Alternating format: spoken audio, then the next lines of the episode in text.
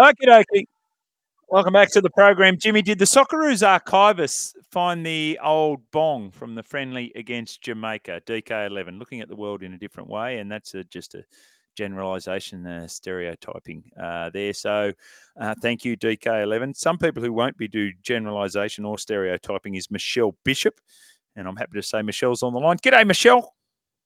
Good afternoon. I'm coming to you from a small pond because I'm not in Sydney today. Now that I'm uh, not the chief rugby league reporter at Seven, I've got a bit of uh, uh, time on my hands, being a bit of lady of leisure. So I'm coming to you from Canberra, small pond there. Uh, yeah. Ah. or like George. Small- Like George. I'm, Uh, I'm referring to the uh, Zorba v. Persaltus, uh, you know, small ponds. If you're not in Sydney, you're not part of big media or whatever it was. Gotta love it. I Yeah, I, swim. I'm just- only I, I, exactly. I can't imagine Zorba backing down from anything, uh, to be honest. But anyway, uh, we'll look forward to see how that all plays out. Our to- well, that that's our might be part of our talk topic to today, and that is what you see is not what you get. We've got a, a chat with Nelson Asofa-Solomona coming up. He's such an engaging fellow. Um, great chat, which is not exactly what I anticipated. Michelle, have you got one throughout your broadcasting career where you met Oh. someone and changed their opinion? Look, I'm I'm probably a little controversial with this one, but I am just going to put it out there, and that's Phil Gould. Um, yeah, a lot of people dislike him. Um, think, wow, he's just an angry, arrogant um, sort of bloke um, with a huge opinion. But I'd have to say, behind the scenes, he's one of the kindest, most genuine men I've met in my entire career. Calls it as he sees it, uh, so he's pretty genuine. And yeah, he's just a big, fat, cuddly bear. well, he's not fat anymore, is he? I'm sure he'll hope Gus is love not you listening to this. He's really going to have a crack at me. I'm expecting a text message anytime soon saying, "Are you kidding?" So yeah. Okay, yeah. okay. Well, Michelle, you know what I'm going to do? I'm going to ensure that this What does do? get into the into the ears of um, Phil Gus Gould. So we have we There have ways to get There this to him. Yeah, yeah. Hey, if you're a Dragons fan right now, how are you feeling? Junior Oh. Amone found guilty, uh, sentencing in December, but you've got some breaking news on this.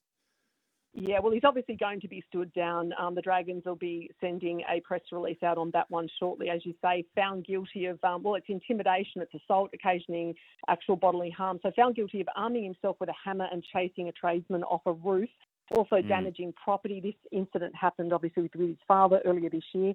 His lawyer said it was a case of mistaken identity uh, when the verbal argument broke out at first. And would you believe it was over all things a Nissan Navara is what sparked it, a car that was parked on a nature strip. Um, it turned ugly, then obviously got uh, you know quite physical.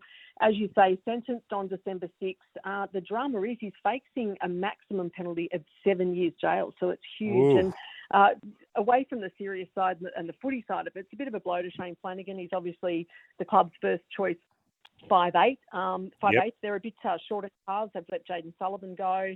Uh, ben Hunt there, but doesn't want to be there, or does he want to be there? I'm not sure where that one. Got to follow the ball with that one. Um, obviously, Kyle Flanagan could be their their number six. That sort of worked out well for him. And I was looking at the the roster. Jack Bird hasn't played in the hard since 2012. Back I think it was a, sorry 2022, back in round uh, round six. So a spot of bother there for the Dragons. Um, Flano will have to work himself around that one, but an awful, awful news for, for the family and, and for all those involved. for everyone involved, and particular, uh, let's stay with the Dragons fans and what they work out with that. So, last thing that Shane Flanagan wanted going into his first season as head coach there, Josh Addo-Carr. Speaking of Gus Gould, I reckon Gus is, you know, Fox's number's going to flash up on Gus's phone, and he's going to get sick of talking about Josh Addo-Carr. It would seem for all the wrong reasons in this off season, Michelle. Yeah, well, they had the meeting, the little meeting last week to clear the air. Yeah. And uh, look, I can only imagine, and I haven't spoken, um, in all honesty, to, to Gus about this, but uh, the Bulldogs calling him in for an HIA, talk about delayed. Um, Yeah. going uh, through through the medical stuff, obviously. Um, after speaking on his own podcast, which is another, you know, well, is this is this sort of a bit of a dangerous precedent that they're setting? That he's, he's actually put himself out there saying that he was put to sleep before the infamous brawl at uh, at the Koori knockout on the Central Coast. Um, and by the way, on that one, he's still appealing that two match ban that he received for it. But um, this is a very, very interesting topic. This this brings up a whole lot of question marks. Now, uh, this particular uh, tournament, the Koori Knockout, is not sanctioned by the NRL. So you know we have to look at the protocols and stuff that are in place for these professional footballers to be to be playing in this arena. There's a, a lot. It used to be it used to be sanctioned by the New South Wales Rugby League. Uh, it is no longer sanctioned by them. So as I say, a whole lot of protocols really need to be put in place if these type of players are going to be uh, playing in them. Um, but I want to ask you the question, Jimmy, because this is one that's always played on my mind. Where does that leave the boxers um, that are stepping into the ring for these bouts uh, in the off season with these repeated knocks to the head? I mean, it's very, very similar. Um, were they called into their clubs after, you know, following the next day or whatever to see if there was ever ever sort of damage done? Like it's a real, it's it's something that we're going to have to explore moving forward, especially when you know just how serious concussion is and where it's heading in terms of heading to courts, which it is and it has across a couple of codes. As far as yeah, as far as the boxing thing, and let's look at someone like a, a Jarrod Wallace, so right. So there was clear signs of, or surely a concussion of some description.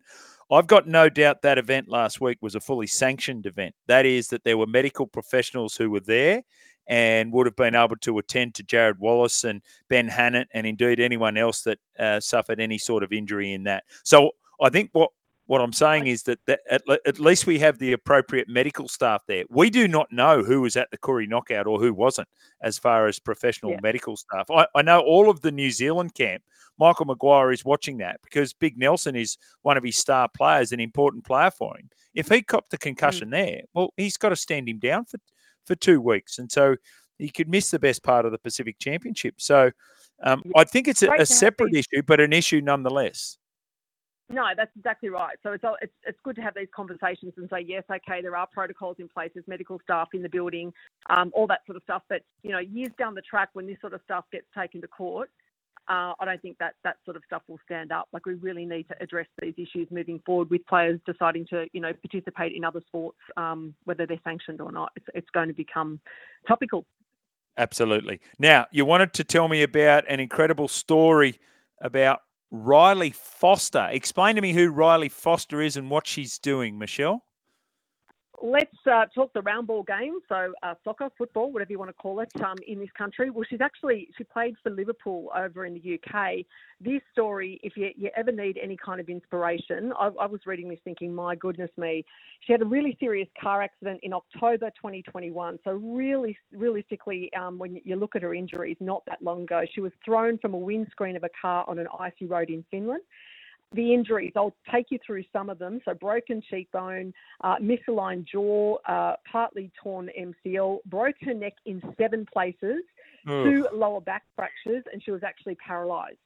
Um, on the weekend, super special. She managed to make her way back, not just to, you know, be on the field to be recognised, um, but she actually debuted for the Wellington Phoenix uh, in, in, the Women's A League and played her first game. Unfortunately, didn't get the chocolates. It was uh, 1 0. They played against Melbourne City. But just, you know, Nick, I just wanted to mention this today just as an inspirational story for all of us. Like, what a recovery uh, to be able to have such a strong mindset and fight your way back from all of that. I, I thought she deserved a mention.